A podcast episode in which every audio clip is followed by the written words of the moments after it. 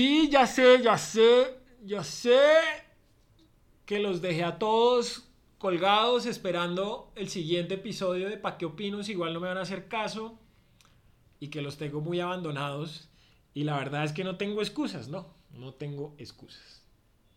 No tengo excusas para darles. Sin embargo, bienvenidos a un nuevo episodio de Pa' qué opinos, igual no me van a hacer caso. Yo soy su anfitrión, el mismísimo Juan Santiago. Y oigan este chiste, estoy muy orgulloso porque es, este chiste me lo inventé yo en la ducha. Salen, salen tres ñeritos a caminar durante la cuarentena en día par y entonces va el ñerito de la mitad agarrando a los otros dos por la correa. Y entonces va caminando por la calle y llega un policía y le dice, bueno, a ver, ¿y ustedes que no saben que estamos en cuarentena y que me toca ponerles multa acá? Porque además es Día de Mujeres. Saben que la multa es de un millón de pesos, ¿no? Y llega el, ñerito de la mitad y le dice, no, señora gente, mire, lo que pasa es que yo, yo leí el decreto y dice que yo podía sacar 15 minutos a mis perritos, ¿no? Y que tenía que llevarlos por la correa. Entonces, mire, aquí estoy cumpliendo la ley. y el policía se encabrona y les dispara y va y los echa a una fosa común. Eh, y podría Oiga, sí, ve, sátira política, un mago de la sátira política.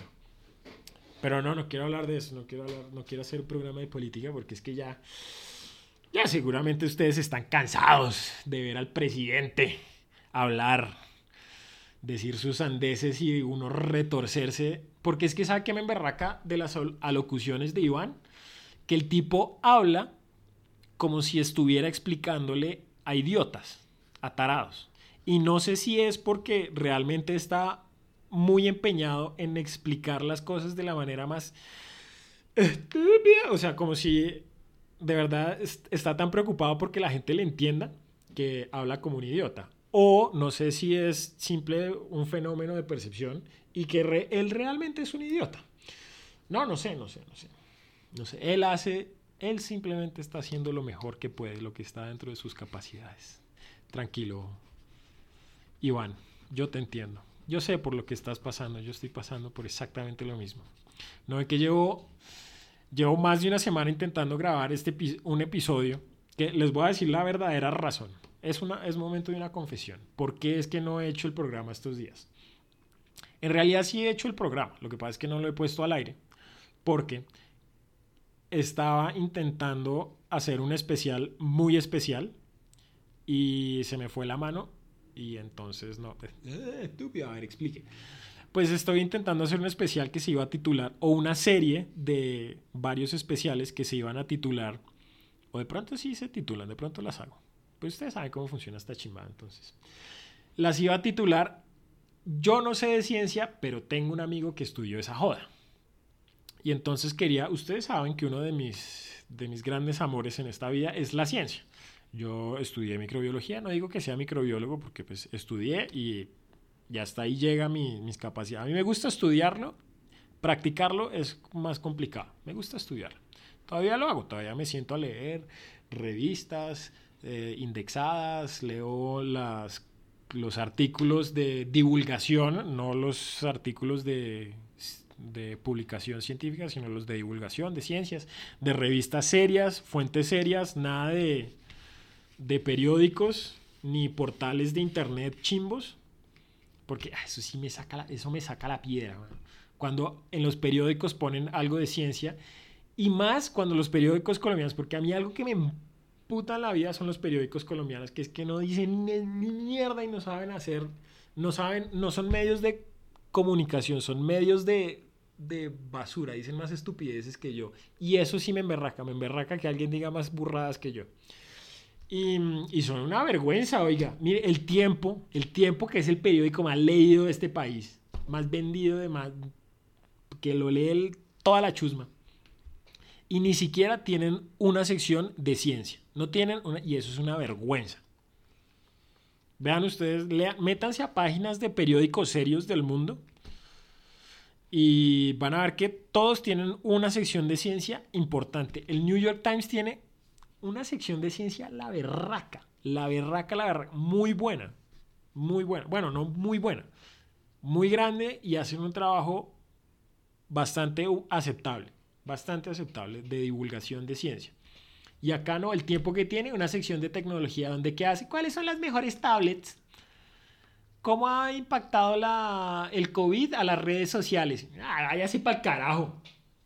En berraca. Y entonces cuando sacan un artículo sobre ciencia, ¿qué hacen?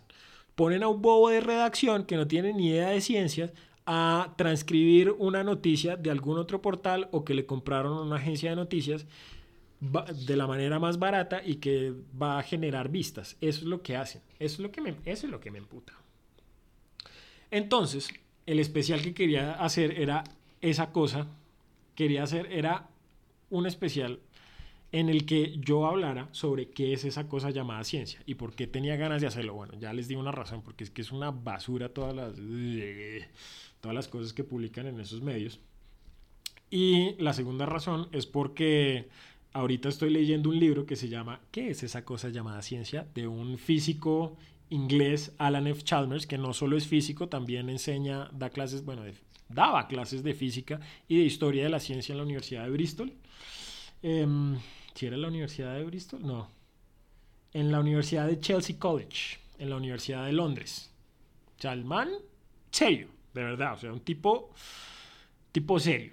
Y entonces ese libro que me estoy leyendo, que es que es esa cosa llamada ciencia, realmente no es un libro sobre ciencia, es un libro sobre filosofía de la ciencia.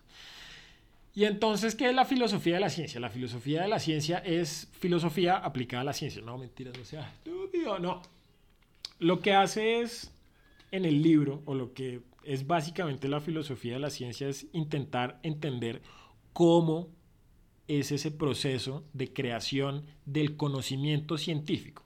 Porque es que todo el mundo dice, no, ciencia, método científico, listo, para de contar. Y uno dice, bueno, sí, explíqueme el método científico. Y me dice, no, si es una serie de pasos em, que se utilizan para determinar si algo es verdad o no. Y uno, no, man, así no funciona, así no funciona. Mire, lo primero que todo es que cuando hablamos de ciencia, hablamos de, bueno, hablando de ciencias de verdad, ¿no? No de ciencias que realmente no son ciencias. No, usted me va a decir, ah, pero es que yo estudié ciencia política, yo soy científico.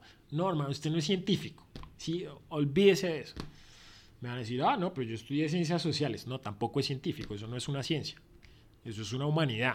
Porque le haya puesto el título de... Mire, eso es pasar gato por liebre, ¿no? Eso no, no es así. Por más que usted le quiera poner un título, mire, yo me puedo poner el título de locutor radial, todo lo que quiera, pero no lo soy. ¿no? Sí, yo me puedo, yo puedo decirles que soy microbiólogo hasta el cansancio, pero la realidad es que no, no lo soy. Estudié microbiología, estudio microbiología, me gusta, tengo harto conocimiento sobre eso, pero no soy microbiólogo. Entonces, lo mismo pasa con usted si usted dice que es científico y estudió ciencia política. No, lo siento mucho. Lo mismo si estudió psicología. No, usted no estudió una ciencia. La psicología no es una ciencia, es una humanidad. La, la muestra es cuál. Primero, que es que la psicología cada vez que alguien va al psicólogo, pues resulta que el psicólogo está más loco y entiende menos sobre la mente y el comportamiento humano que el paciente, la mayoría de los casos. Además, todos los psicólogos están mal de la cabeza, eso ya lo sabemos, eso, ese es un hecho científico. Y pues sí, la psicología estudia un área o un tema, un, sí, un sujeto tema que, que la ciencia no puede estudiar. ¿Por qué? Porque cuando hablamos de ciencia, es el estudio de la naturaleza. Y cuando hablo de la naturaleza no me refiero el arbolito, el charquito, la piedrita, el pajarito. No. Cuando hablamos de la naturaleza nos referimos a todos los objetos y fenómenos del universo físico.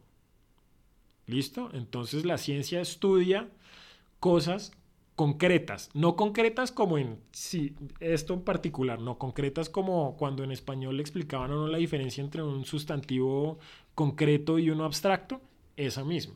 Entonces, la psicología no es una ciencia, ¿por qué? Porque estudia algo que es abstracto, ¿no? Que son fenómenos que ocurren, pero no en el universo real, sino en el mundo de las ideas, en la psique humana, que es una cosa eh, inconmensurable y abstracta. Ya por eso. Entonces sí, no estoy diciendo que carezca de valor lo que usted estudió. No, no digo eso. No digo que usted por ser psicólogo entonces no tiene un conocimiento que sea útil, que sea válido, que sea bueno, que aporte a la sociedad. No, no estoy diciendo eso. Estoy diciendo que es que, mire, que la ciencia, la ciencia, cuando hablamos de ciencia con C mayúscula, es eso, el estudio de los fenómenos y objetos del universo físico. Ya, punto. Porque hablando de eso, hay un filósofo austriaco, había un filósofo austriaco que ya no es más, eh, pero sin embargo su conocimiento y sus aportes a la filosofía de la ciencia siguen estando ahí, que se llamaba Paul Feyerabend, que tenía una teoría que era la teoría, bueno, no, desarrolló una teoría, no es una teoría científica, es una teoría filosófica, ¿listo? Y ahorita les explico la diferencia entre una teoría, un tipo de teoría y la otra. La mm, que tenía la que se llamaba la teoría del conocimiento, ¿qué? La teoría, espérese, lo tengo acá, la teoría anarquista del conocimiento, ¿sí es? Espérese, se llama la teoría anarquista de la ciencia de Paul Feyerabend. Búsquenla ahí en Wikipedia para que sepan de qué habla. Entonces, básicamente lo que el tipo dice es como, mire, en todo el conocimiento humano pues existen distintos tipos de conocimiento. Uno es el conocimiento científico, que hoy día, que eso también me emberraca, es que ponen el conocimiento científico como una verdad absoluta superior a cualquier otro tipo de conocimiento. Y no es tan así. Y sí, el tipo tiene razón y da argumentos muy lógicos de por qué es que el conocimiento científico no está, no está más elevado que otros tipos de conocimiento. Eh, ay, pero no me voy a poner a hablar de eso, qué jartera, ya me voy a poner muy abstracto. Y, y se me olvidó de qué estaba hablando. Y ahora, espérese, espérese, espérese, no me diga. Eh, perdí el hilo de la conversación. Estaba hablando de la teoría anarquista de la ciencia de Paul Feyerabend. ah, sí, los psicólogos y lo que es la ciencia de verdad. Ya listo. Entonces, bueno, ya establecimos qué es la ciencia de verdad y qué estudia el. Sí, qué es, qué es lo que estudian las ciencias. Entonces, en últimas, la ciencia, las ciencias, de verdad, las que en serio son ciencias, las que ya, o sea, ya póngase serio, de verdad esto es una ciencia. Son la química, la física y la biología. Ya, esas son las, esa es la ciencia, esas tres ramitas, esas tres áreas del conocimiento, ese es el conocimiento científico. Y, ay, puta, se me olvidó que estaba hablando, que era lo que, a dónde era que quería llegar.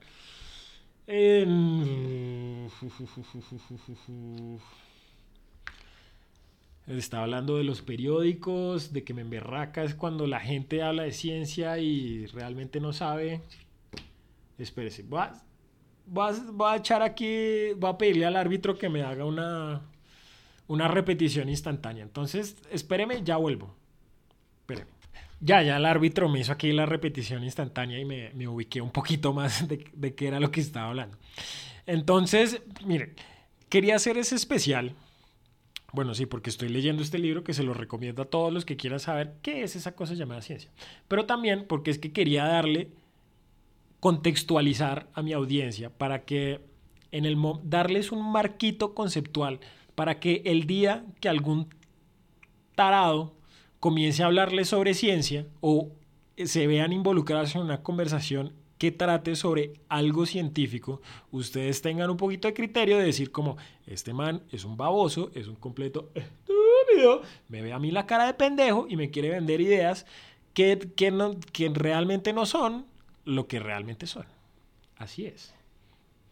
Eso era lo que quería hacer. Quería grabar ese gran especial sobre cómo se construye el conocimiento científico. El problema es que la vaina es muy complicada. O sea, no es muy complicada. Es, no es complicada. Eso es lo primero que voy a decir. No, no es complicada, pero sí es muy extensa. Y entonces me costaba mucho eh, decidir por dónde empezar, porque hay muchas, hay tantas vainas de que hablar que uno dice como, pero hermano, ¿de dónde, de dónde arranco? ¿Cómo arranco? Y pues en últimas hubiera podido simplemente recitar aquí lo que dice el libro de pie que, bueno, si ganas no me faltan. Pero, pero sí. Dije, lo grabé, lo grabé dos veces. Fueron dos horas. Cada uno fue un episodio de hora y cuarto, más o menos. Y, y, estaban chéveres, pero ya estaban muy abstractos y me pegaban unas enredadas muy bravas. Entonces, por eso es que no he grabado el programa. Por eso no lo he grabado. Entonces, miren, les voy a dar una, una muestra, un pedacito de lo que había preparado, porque es que además, mano, ese, ese especial estaba más preparado que un yogur. Mejor dicho, o sea, había hecho los resúmenes, escribí un libreto con chistes y todo, lo había hecho de la manera más vulgar posible para que fuera divertido y entretenido. Pero sí, la verdad es que todavía está bastante biche la cosa, entonces todavía no va a ser ese especial. Lo que tengo que hacer, ¿sabe qué es lo que tengo que hacer? Tengo que es hacer un especial de pa' qué opinamos y en ese especial invitar a mi gran amigo Luis Fer, que él es filósofo y en la universidad da clases de filosofía de la ciencia, en la Javeriana.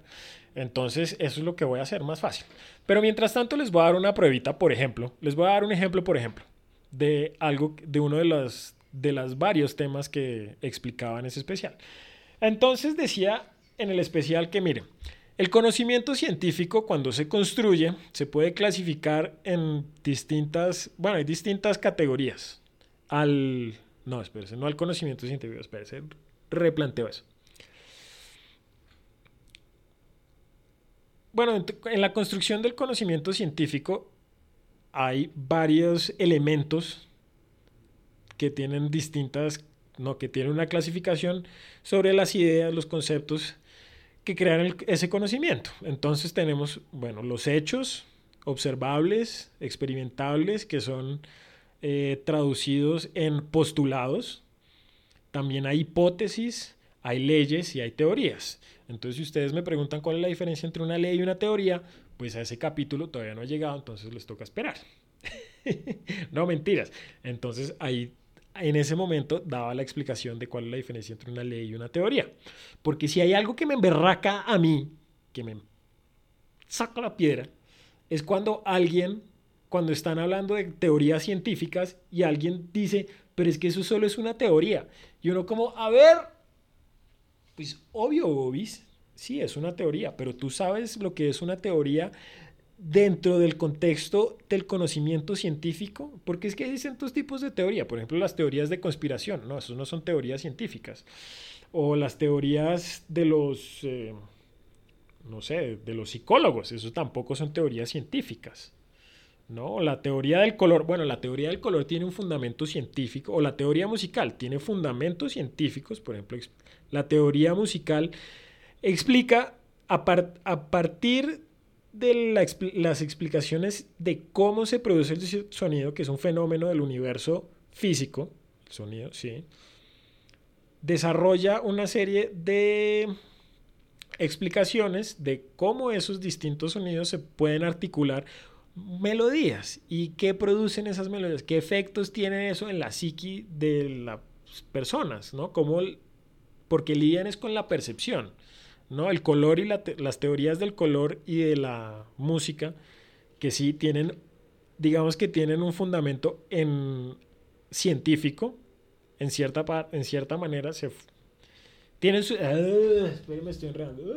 Ah, la teoría musical y la teoría del color, si bien tienen sus fundamentos en una parte o en una explicación científica, realmente lidian es con la percepción de esos fenómenos físicos, ¿no? Y se pasan a un campo que es abstracto, que es el de la percepción humana, ¿no? Entonces me dicen, no, tal escala es un, cuando usted la oye es un poquito más triste, pero eso no, no tiene ninguna explicación científica porque es algo completamente abstracto. ¿Ok? Lo mismo que con los colores, ¿no? Mira, entonces usted cuando mira los, bueno, tiene su parte científica que es, bueno, si existen estas, eh, los colores, la composición de la luz, los colores, las longitudes de ondas del espectro observable, la rueda del color, eh, la, la, refracción, todo eso, toda la óptica le explica eso. Pero al final de cuentas le dice como, mire, el, el azul, hay tonos fríos y hay tonos cálidos. Entonces, cuando usted pinta algo con tonos fríos, pues le va a dar una sensación que es distinta que si lo pintara con tonos cálidos. ¿no? Que la saturación del color, que el valor del color, no el valor de, ah, sí, este cuesta mucho, no, no, ni, ah, este tiene un valor sentimental para mí, no, el valor es, busquen ahí la teoría del color, mano, usted debería saber eso de su clase de arte. Em, entonces sí, hay, está dentro de las teorías artísticas, las teorías de conspiración, no, pero entonces cuando hablamos de teorías en la ciencia, estamos hablando de una cosa muy concreta. No, bueno, no muy concreta. Pero estamos hablando de algo que es particular y especial de la ciencia y del conocimiento científico. Entonces, llevo 10 minutos aquí hablando de esta berraquera. Bueno, no 10 minutos, eso es una exageración. Pero les dije, les voy a explicar cuál es la diferencia entre una ley científica y una teoría científica.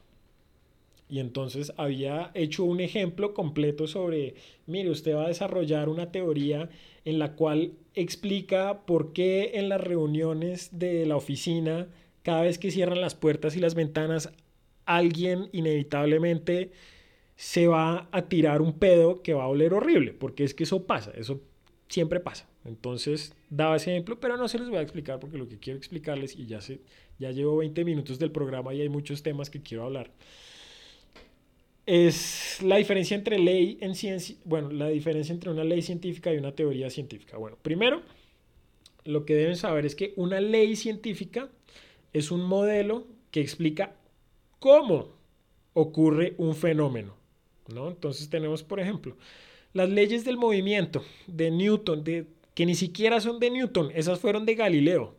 Newton le puso ahí la matemática y eso ya ahí se, se cagó a todos los que no a, todos los que no le creían, Newton le puso la matemática y les dijo, mire, así funciona, eche número y va a ver que así funciona la cosa.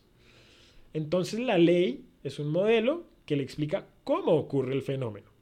¿no? Entonces el ejemplo más claro, eh, el lanzamiento parabólico que se describe, entonces cuando usted lanza un objeto hacia arriba, entonces es describe un movimiento de una parábola que se ajusta a la ecuación tal, entonces usted puede tener en cuenta estos factores que influyen el movimiento del objeto, el centro de masa, todas esas cosas, entonces le dice, mire, si usted lanza el objeto así, usted mete la ecuación, pone ahí, tiene sus variables, usted echa numerito y le va a decir exactamente cómo es que ese objeto se va a mover, exactamente cómo se va a mover. Y esa es la ley, punto. Así es. Entonces, la ley explica cómo ocurre el fenómeno. Eso es una ley. Y ahora, ¿cuál es la teoría? La teoría le explica, es un intento de explicar por qué ocurre ese fenómeno. ¿Por qué ocurre? ¿Listo? Entonces, importante saber de la teoría. La teoría intenta explicar el porqué del fenómeno. Lo que pasa es que usted no puede poner en tela de juicio el fenómeno. Puede poner en, en duda, que es lo que hace la ciencia, la teoría. Porque los científicos lo que hacen es darle palo a la teoría y la teoría tiene que sostenerse. Tiene que sostenerse y si no se sostiene, hay que cambiar la teoría. Y así funciona la cosa. Pero entonces ustedes me están diciendo como Juan Santiago, ¿de qué estás hablando? Entonces les voy a explicar dándoles un ejemplo por ejemplo. Entonces, un ejemplo por ejemplo. Nada me emberraca a mí más en la vida. No, bueno, sí hay muchas cosas que me emberracan más. Pero una cosa que me saca la piedra seguro es cuando alguien dice, cuando alguien está hablando de una teoría y dice, oiga, esto ya lo dije, tal vez me estoy repitiendo, no sé, pero cuando alguien dice como, ah, pero es que eso solo es una teoría, y como, ah, Y el ejemplo más claro, el ejemplo más típico que se me ocurre es cuando alguien dice, no, pero es que la teoría de la evolución es solo una teoría. Y uno, a ver, estúpido. No es así, porque es que, mire, la evolución no es una teoría, la evolución es un fenómeno que ocurre, ¿sí? Y que está demostrado, observado, comprobado más allá de cualquier duda razonable. Sí, la evolución es un fenómeno que ocurre. La teoría de la evolución lo que intenta es darle una explicación de por qué ocurre ese fenómeno. Entonces, ¿qué es la evolución? La evolución ya está, mire, ya está más que comprobado. ¿No le gusta? Pues lo siento mucho porque es así, es así y punto. Porque es un fenómeno que ocurre. Es como la gravedad. Entonces está la teoría de la gravedad. Sí, la teoría de la gravedad intenta explicar por qué ocurre ese fenómeno. Entonces Newton dijo, no, pues mire, eh, dos cuerpos con una masa van a estar regidos por este modelo y lo que ocurre es, ¿cuál era la explicación que daba Newton? No sé, ¿por qué se atraen? Bueno, los cuerpos se atraen. Punto. Así es una ley, es una teoría. Dice, no, mire, las masas se atraen. Punto. Entonces después eh, Einstein sacó su teoría. Einstein, Einstein sacó su teoría de la relatividad y explicó, eh, dio una teoría de por qué la gravedad funciona así. Listo. Entonces no estamos cuestionando la gravedad. La gravedad es un hecho. Es, bueno, no es un hecho, es un fenómeno que ocurre. Lo mismo pasa con la evolución, la evolución es un fenómeno que simplemente ocurre. ¿Qué es la evolución? La evolución es el cambio en la... Depende del biólogo al que le pregunte. Pero en resumidas cuentas, en general, créame a mí, yo vi una clase de evolución en la universidad y por lo tanto soy un completo experto. la evolución en resumidas cuentas, ¿qué es? La, la evolución es el cambio en la composición genética de un grupo de individuos estrechamente relacionados que que comparten muchas características similares y esos cambios se van dando a través del tiempo, no en los individuos, sino en la composición genética del grupo como tal, del grupo completo. Entonces ya de eso sabemos que es que un individuo no evoluciona, sino que es el grupo a través del tiempo, a través de las generaciones y que esos cambios en la composición genética se ven reflejados en cambios morfológicos, fisiológicos, eh, comportamentales, etc., etc., etc., etcétera. Sí, en realidad, sí, les voy a dar otra lección. Dato curioso, no se pronuncia etcétera, no se pronuncia etcétera. eh, Pero sí, es, así es. Así es. Y eso se ve, es un fenómeno que se ha observado y que ya se ha demostrado y que está 100% comprobado. Han hecho demostraciones, experimentos con bacterias, microorganismos, con ah, plantas, con lo que quieran. la, la evolución es algo que no se puede cuestionar porque es un fenómeno del universo físico. Es como si usted cuestionara como si usted dijera, ¿qué? Bueno, ya el de la gravedad, pero es como si dijera, no, la luz. La luz es una teoría. Eso es una teoría. Eso no existe, ¿no? La luz es un fenómeno del universo. Eso ocurre, le guste o no. O sea, los fenómenos no los puede usted poner en tela de juicio, porque es que existen, le guste a usted o no. Y no es una cuestión de opiniones. No, no es una, no lidiamos con opiniones, no es opiniones. Pero entonces la teoría lo que intenta es explicar, darle un porqué a ese fenómeno, por qué ese fenómeno ocurre de la manera en la que ocurre. Entonces con la evolución es lo siguiente. La teoría de la evolución, que en realidad hay muchas teorías de la evolución, no mentiras, pero en general la teoría de la evolución de Carlitos Darwin, que es que ya ha cambiado mucho a través del tiempo porque es que le han dado mucho palo y ha a veces pasa la prueba, a veces no, y cuando no pasa la prueba, entonces hay que cambiarla un poquito, ajustarla así, y ya, y luego toca otra vez darle palo y darle palo. Entonces la teoría de la evolución de Charles Darwin, que es digamos como la teoría madre, lo que dice es, mire, muy sencillo, ese fenómeno ocurre porque es que, primero, el medio ambiente o la madre naturaleza ejerce una fuerza, una presión de selección para que los individuos que no estén adaptados a ese ambiente y a esos cambios no puedan pasar su genética a las siguientes generaciones. Entonces, ¿qué tiene que ocurrir? No tiene que haber un cambio o se van acumulando esos cambios y entonces las especies van cambiando a través del tiempo. Punto. Esa es más o menos la teoría de la evolución. La teoría de la evolución lo que dice es eso, que es el medio ambiente ejerce una presión y van cambiando. Y entonces se van seleccionando las, los genes que estén más adecuados a esas condiciones que sean. Ah, mire, y acá justo a tiempo acaban de llegar los perretes. Oye, a media hora y todavía no, no, no he hablado de todos los temas que quiero hablar. Ya hablé sobre uno, que es sobre el programa que quería hacer. ¿Qué hubo, Conguito? ¿Qué hubo? ¿Cómo le fue en su paseo? Mire cómo menea la cola. ¿Qué hubo, Bubo? El perro más consentido de este lado del Magdalena. ¿Verdad, Conguito? Y, y, pues sí, así está la cosa. Entonces, si tienen dudas sobre la ciencia, pues escríbanme, escríbanme. Yo aquí hice la solución, les doy respuesta a todas las preguntas que tienen. Eh, ¿Qué más? Oye, apenas llevo media hora y todavía quiero hablar un ratico porque es que no, no he hablado sobre todas las cosas que... ¿Sabe qué he estado haciendo esta semana? He estado remetacho. No, bueno, no he estado remetacho, pero he estado escuchando harto Metallica y además me vi un, una entrevista que les hizo, que le hizo David, no sé quién, que es un editor de la Rolling Stone, a los manes de Metallica porque estaban hace unos años, hace dos años, estaban celebrando los 30 años del Unjustice for All, que es un gran álbum. Y entonces quería hablarles sobre Metallica, porque Metallica es chimba, es muy chimba. y no sé por dónde, y me pasa lo mismo que con la ciencia, por dónde arranco. ¿Por dónde arranco? ¿Por la entrevista? No, por la entrevista no. Es que saben que también que pues he estado escuchando, prácticamente me escuché casi toda la discografía de los males, sin contar el load y el reload. Hola, llegó mi mamá. Y, y es que escuché, bueno, hablemos de la discografía de Metallica. Ustedes saben muy bien que Metallica es un grupo que arrancó en 1981, en 1983 lanzaron su primer disco que era el Kill Em All donde estaba el guitarrista Dave Mustaine y el bajista Cliff Burton, que eran miembros, eh, digamos, de la primera tanda de músicos que pasaron por Metallica.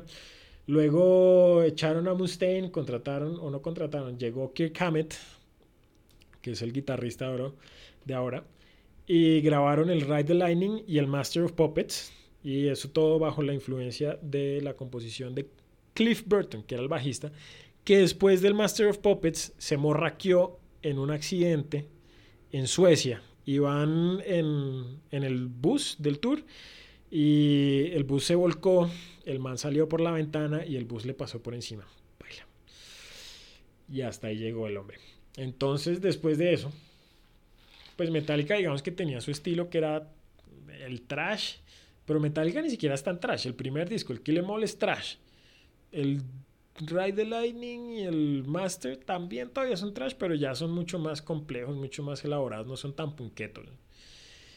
Y después de eso grabaron, contrataron ahí mismo a Jason Newsted, que fue el bajista que duró muchos años y que hace, mano, eso fue hace mucho, ya hace como 18 años el man anunció por MTV como saben que me voy de Metallica, entonces Metallica, todo el mundo que, oh, ¿qué va a pasar? Pero después de contratar, contratar a Jason Newsted, grabaron el disco Unjustice for All, que seguía así como esa onda que habían trabajado en el, en el Ride the Lightning el Master of Puppets, que eran canciones largas, complejas, oscuras, más, mucho más elaboradas y complejas que anteriormente. Sin embargo, pues no tenían a Cliff Burton, tenían a Jason Newsted, que también un gran bajista, pero no no tenía el, feeling musical que tenía Cliff Burton. Y entonces Metallica hasta ese punto ellos habían producido, o sea, la producción de los álbumes hasta ese momento habían, la había hecho era Metallica y ellos contrataban a un man que les ayudaba, pero no les producía, que era Magnus, ¿cómo es que? Rasmussen Magnussen, creo que se llamaba el man.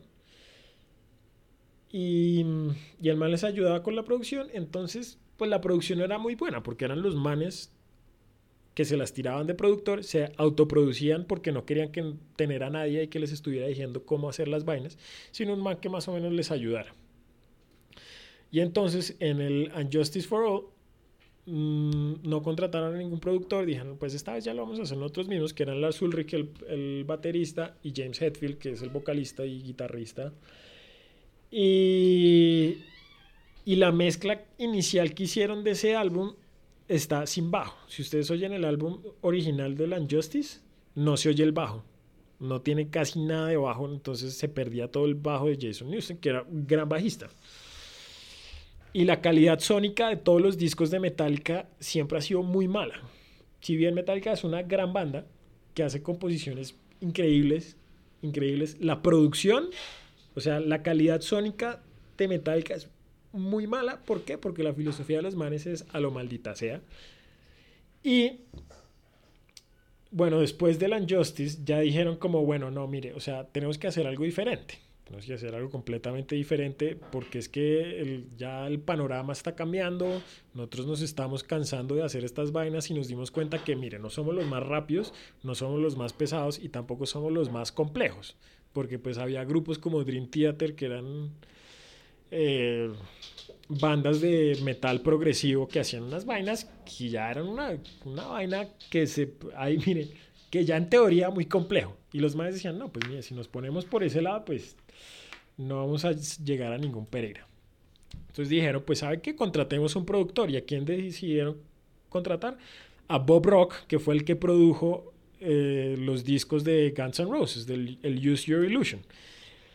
Y entonces el man ya les puso los puntos sobre las sillas y le dijo como, mire, si vamos a producir un álbum, en serio lo vamos a producir bien, que suene bien, que tenga buena calidad de sonido en las composiciones, que no sea una vaina así que es que nadie entienda, sino que ustedes exploren su sonido, pero que se oiga de una buena manera. Entonces el, mejor el disco con mejor producción de Metallica es el Black Album, el disco negro, que es el autotitulado.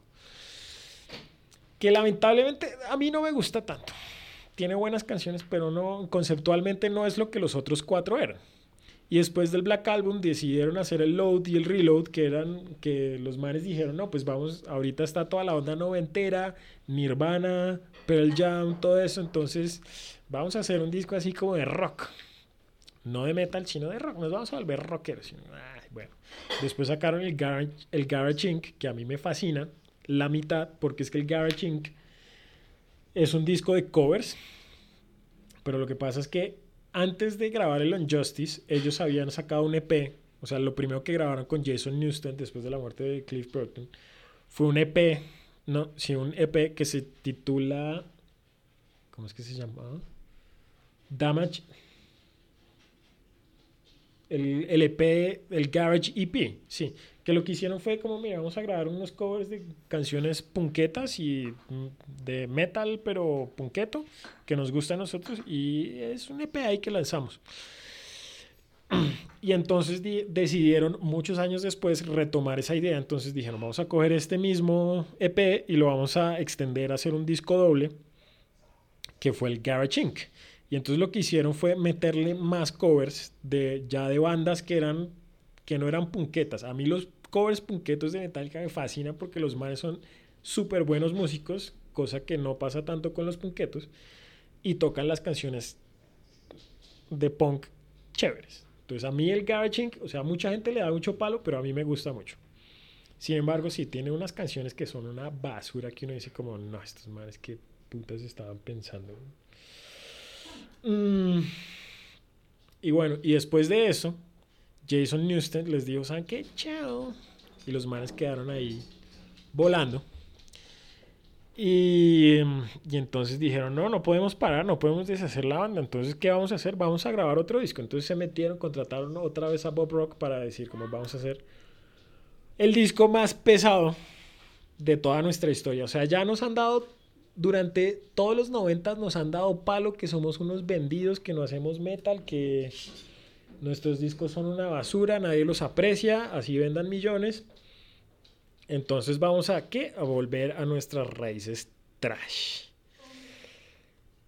Y los y lo que hicieron fue comenzar a grabar el disco que iba a ser supuestamente el disco más pesado de su historia.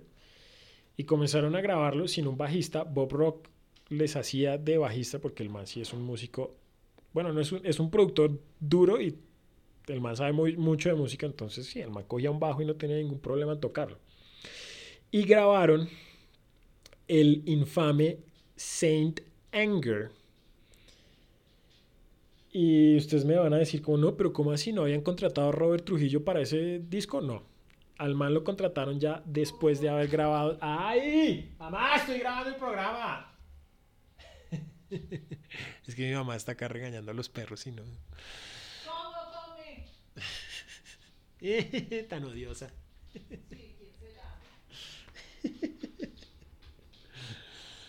Si ves que yo acá intentando hacer mi arte y no me dejan expresarme. ni hacer las cosas bien hechas. Así, la culpa es mía. Sí, la culpa es tuya. ¿Cómo come? No comió. Te quiero, mami. Em, ah, sí, entonces Robert Trujillo lo contrataron fue ya después de que habían terminado de grabar el disco. Entonces el man llegó apenas para grabar los videos de los sencillos, que fueron Frantic y Saint Anger, que era ahí que grabaron en la prisión de San Quentin. Eh, de San, San Quintín.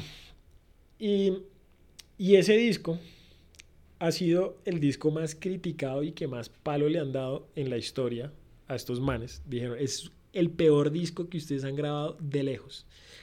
Y, y eso es debatible. Les voy a decir por qué. Porque es que la manera en que grabaron ese disco fue como, bueno, vamos a lanzar todo por la ventana, no queremos producir algo, no queremos hacer algo, pero a lo maldita sea. Y lo primero que hicieron fue desafinar los tambores. Dijeron, Lars Ulrich dijo, estoy mamado que los tambores suenen bien, quiero que suenen es como latas, como tarros de la... O sea, ese disco ustedes lo oyen y parece como si lo hubiera grabado en una, en una batería de, de Imusa, no de, en una tama, sino en una batería de ollas. Porque suena horrible la batería, suena, o sea, el sonido es horrible. Entiendo lo que estaban intentando hacer, querían un sonido bien latoso y lo lograron. Pero el problema es que no suena bien. Y las guitarras, bueno, las guitarras no son tan mal, pero el sonido de la batería es tan horrible que se vuelve una vaina insoportable. Y al punto al que quería llegar es que en estos días, precisamente haciendo eso, dije, bueno, voy a ver si algún genio en YouTube, porque es que eso ya había, ah, es que me salté un pedazo de la historia. Cuando salió YouTube, o no mentiras, hace unos años, pues después de que Jason Newsted se fue de Metallica, muchos fans que lo apreciaban mucho porque el man era bien carismático y era un gran bajista que no había, que la gente decía, es que los de Metallica no, subier, no supieron apreciarlo. Entonces lo que hicieron fue coger y hacer como una remasterización del Unjustice for All, pero subiéndole el bajo, subiéndole los niveles de bajo para que el bajo se escuchara por fin. Y es un gran disco. Usted, ustedes oyen el Unjustice for All, pero la versión que hay en YouTube, que es el Unjustice for Jason, o de una de las 100.000 versiones de Unjustice for All con el bajo aumentado. Entonces uno dice como, ah, ya oigo el bajo y esa vaina es una berraquera. Entonces dije, no, pues de pronto con el Saint Anger hicieron exactamente lo mismo, pero arreglaron el sonido. Y hay uno que intentaron arreglar el sonido, pero quedó horrible igual. Pero hubo un man, que creo que es un brasileño, no mentira, no es brasileño.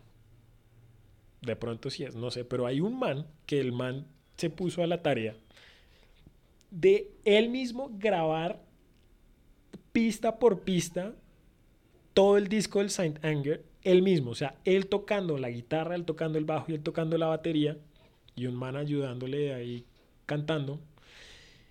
Voy a recrear ese disco, porque es que es, las canciones son muy buenas, pero la producción es tan horrorosa que es, que es insoportable, es inaudible ese disco. Entonces el man lo regrabó, hizo una muy buena producción, con los tambores muy bien afinados, las guitarras muy bien afinadas, y suena una berraquera, es muy bueno. El único problema es que como el tipo regrabó o contrató a alguien, pues le dijo a un amigo, no sé, puso a alguien más a hacerlas, a cantar, entonces no es James Hetfield.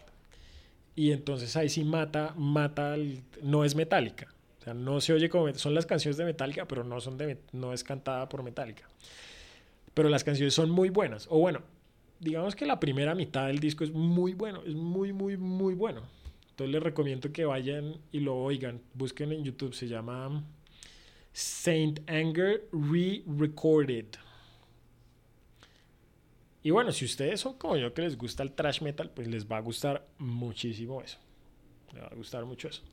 Después de eso, de haber grabado el Saint Anger, pues ya tenían a Robert Trujillo, que el man es un paista re duro porque el man estuvo en Suicidal Tendencies, gran banda, y tenía un proyecto con el vocalista de Suicidal Tendency, que era una banda de funk, como de funk punk, que se llama... ¿Cómo se llama? Eh, Infectious Grooves, que también se las recomiendo, es re buena. Muy buena banda, muy divertida. Esa es la banda de la semana, Infectious Grooves. Y después de eso el man tocó con Ozzy Osbourne y tocó con la banda de Psych Wild, que era, ¿qué? Black Label Society, una vaina así. Y después, pues, de Metallica hizo sus audiciones y el man fue a tocar y los manes quedaron reimpresionados y dijeron, ah, este, este es el flecho. Y entonces se fueron de tour y luego grabaron el Death Magnetic, que era como devolverse a sus a sus segundos dos álbumes, o sea, al Ride the Lightning y al Master of Puppets, conceptualmente, musicalmente también.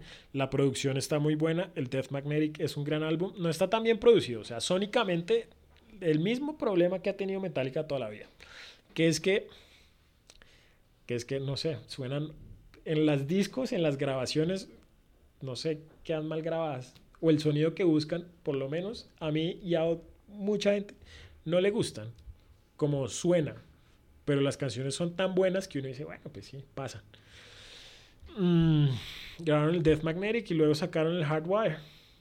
Y ya, y esa es la historia de la discografía de Metallica y por qué la estaba escuchando. Y.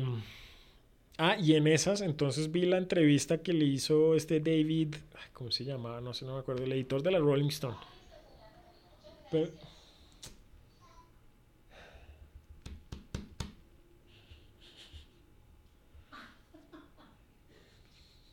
Gracias. Gracias, man. Sorry. Ya, si se sienta mi mamá. Una maña, les voy aquí, voy a boletear a mi mamá porque mi mamá tiene la maña de escuchar los mensajes de WhatsApp cien mil veces a todo volumen. No se lo puede poner en la oreja. Y no solo eso, sino que cada vez que manda una nota de voz, ella misma tiene que escucharla por ahí unas tres veces. El 70% Tres veces. Y lo peor es que ni siquiera es para ver si la nota quedó bien grabada y ver si la manda o no. No, ella la escucha es ya después de que la mandó. Toda mi generación hace eso. Sí, eso es pura maña de, de viejito. Lo mismo que ver Facebook. Fe- ¿Quién de ustedes usa Facebook? Nadie. No he visto Facebook. Los viejitos. Mi viejita. Cuente la apuesta que tenemos.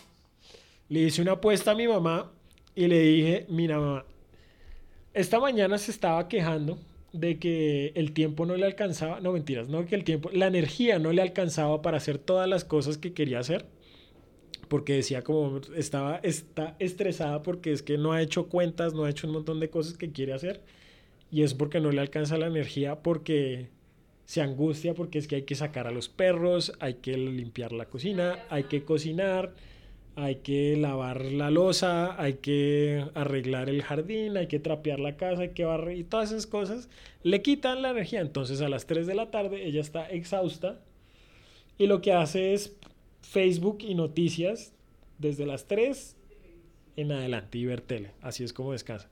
Entonces yo le dije, pues te hago una apuesta. Si duras una semana sin meterte a Facebook y haciendo las cosas que dices que quieres hacer, que te preocupan, que no has hecho, yo voy a cocinar y hacer el oficio de la casa por una semana.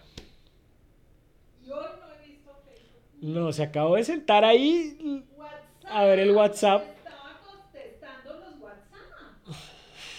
WhatsApp no, porque yo trabajo con WhatsApp. Ella trabaja con WhatsApp, pero la otra cosa es que a veces usa WhatsApp para ver todos los videos, audios de meditación, talleres, eh, horóscopos, zen, yoga que hay habidos y por haber. Mm, sí, entonces me está sacando la lengua. Pero sí, entonces ya quedó la apuesta. Una semana, ya sabes, una semana sin Facebook. Harás tu próximo ¿Pa qué opino? desde la cocina. Ok, sí, lo voy a hacer. Pero hey, nada de trampa, nada de que es que, bueno, voy a dejar de ver Facebook y entonces me voy a poner a ver YouTube y Netflix y Instagram y... No, es, es sin hacer trampa. Bueno, en fin. ¿De qué estaba hablando? Ah, sí, de, de qué estaba hablando? De Metallica. Pero, ¿de qué estaba hablando de Metallica? Ah, me va a tocar otra vez repetición instantánea porque me, de- me desconcentraron acá. Mi culpa otra vez. Sí. Em, ¿Qué estaba hablando? Ay, no sé, ya no me acuerdo. ¿Saben qué? Oiga Metallica porque estaba... Ah, no, estaba diciendo era que él había visto la entrevista que les hizo este man, el editor de la Rolling Stone, con motivo de los 30 años del Unjustice for All, que es tal vez conceptualmente el álbum más oscuro y más denso porque parece una película de terror. Entonces en algún punto se ponen a hablar de la canción One. One. Darkness. Em, que es, es una gran canción. A quien no le gusta esa canción es excelente. Pero entonces se pusieron a explicar la historia de la canción y del video, porque fue el primer video que hizo Metallica. Que es, búsquenlo ahí en YouTube y lo ven. Y la canción, y me entró ataque de angustia y ansiedad, porque pues bueno, todos sabemos de qué se trata la canción. La canción se trata sobre un soldado que en la guerra pierde sus extremidades, pero no solo eso, sino que pierde su... queda mudo y queda sordo. O sea, mejor dicho, el man es básicamente un torso incapaz de comunicarse con el mundo. Y, es esa, y, y ese pensamiento nomás cuando los manes, o sea, es una historia que ya me la conozco desde hace rato, pero entonces cuando los manes la volvieron a explicar por enésima vez, pero yo estaba tan concentrado oyéndola que me generó mucha angustia, me generó resto de angustia no, ninguna película de terror me había asustado tanto como a ver- escuchar a estos bobos hablar sobre, sobre la canción. Porque el video y la canción está inspirada en una novela que luego inspiró una película que se llama Johnny's Got a Gun, que se trata de eso. Que se trata de un man que lo mandan a la guerra, la Primera Guerra Mundial, estalla una mina o estalla una, en una explosión, pierde sus brazos, pierde sus piernas, pierde su, su lengua, su nariz y la capacidad y queda sordo.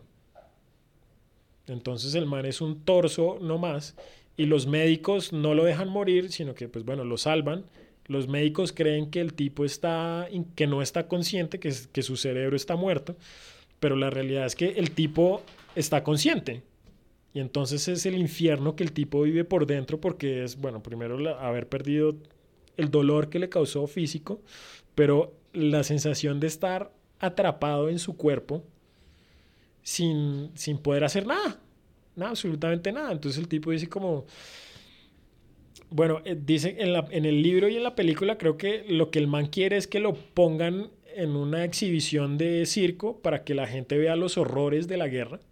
O sea, que el tipo sirva como ejemplo y creo que es que el tipo mueve el cuello en clave morse y entonces ahí una enfermera logra darse cuenta que el tipo sí está consciente y que está mandando mensajes. Entonces el tipo dice como primero póngame en una exhibición para que yo sea un ejemplo de los horrores de la guerra y los médicos le dicen no, no podemos hacer eso. Entonces el man dice pues entonces mátenme, por favor, mátenme. Y los médicos dicen no, tampoco podemos hacer eso. No, mi paila, Dios mío. Entonces me generó mucha angustia. Mucha angustia. Muchísima angustia. Me aterrorizó. Porque además One creo que fue, miren, les voy a contar, yo Metallica, yo soy del 87,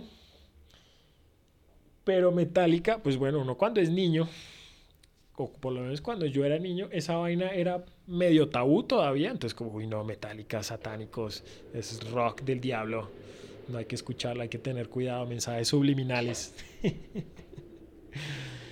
Pero mi primer recuerdo de haber escuchado Metallica fue cuando los manes sacaron el Reload por allá en el 90, eso cuando fue en el 95.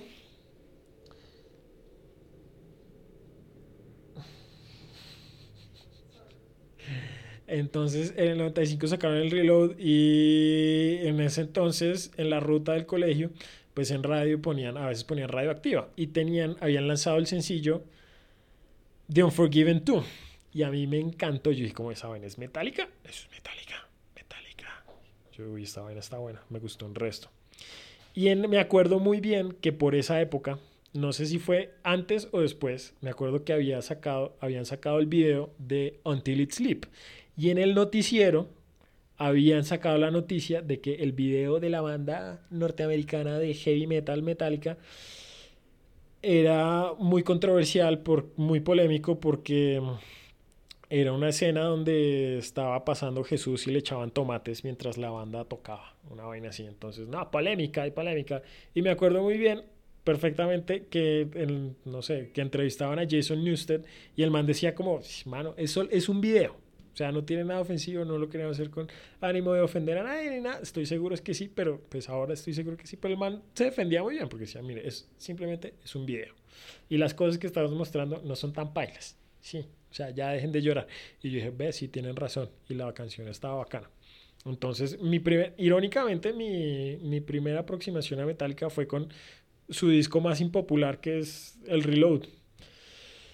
Eh, y entonces dije como, ve, pero Metallica está chévere. Y entonces ya después uno, ah, Enter Sandman. Ah, Enter Sandman es bacano y tal. Y después escuché One y fue como, uy, ¿qué es esto? Y tenía un amigo del colegio que el hermano mayor era re fan de Metallica y él mantenía todos los discos. Entonces, venga, pásese, hay un casetico, venga, escuchamos Metallica un rato. Y así fue que me empezó a gustar. Ya más adelante los manes sacaron el ah, fue un disco que me faltó, el, el SM, que es el que grabaron con la Orquesta Sinfónica de San Francisco, que es, ese sí es el disco con la mejor producción de Metallica. Eso sí, nada que hacer ese disco sí está. La calidad de sonido de ese disco es impresionante. Y mejor que el disco, el DVD. El DVD suena muy bien. James Hetfield canta re bien. Y Kirk Hammett, porque Kirk Hammett es un gran guitarrista. Es un gran. No voy a decir que no, el man es un putas. Pero el man a veces es muy chambón. a veces es re chambón. Pero pero en ese concierto el man estuvo, estuvo muy conectado. Y Ulrich también. Y las canciones que, bueno, ahí sacaron, grabaron muchas canciones de, del Master, del ah, disco, del Black Album y también del Load y del Reload, que fueron buenas canciones, pero que en ese concierto ya las hicieron mucho mejor. Entonces fue como la cagada que habían hecho con el load y el reload, ahí la descargaron con el sinfónico. Gran disco. Entonces, cuando salió ese disco, yo le dije a mi mami, mami de Navidad, quiero que me regales el disco de Metallica. Y mi mami me regaló el disco de Metallica de Navidad. Y además el disco venía con un cassette que era los videos de Metallica. Entonces, en VHS. Oiga, eso ya fue hace, fue hace mucho, hace 20 años. Yo te no sé, yo tenía por ahí que 13, 10, 13 años, yo creo. ¿Cuándo es ese disco? 13, 14 años. Sí, y ese disco lo escuché y lo escuché hasta que más no pude. Gran disco, oiga, buenísimo. Ah, y los manes ahorita grabaron el, el Sinfónico 2, pero todavía no lo han lanzado por porque lo pasaron en cines, no fui a verlo, no sé. Por vago. Ah, sí, es que uno por vago no hace, deja de hacer muchas cosas muy chéveres. La estaban pasando en cine, o bueno, la pasaron como uno o dos días en cine. Hicieron una función, dos funciones en cine. Y ahorita están diciendo como, mire, sí, lo estábamos preparando, pero por esto del coronavirus, pues paila, paila. No, entonces el man dijo como, no les voy a prometer que en agosto sale, porque me dijeron que no les dijera que sale en agosto.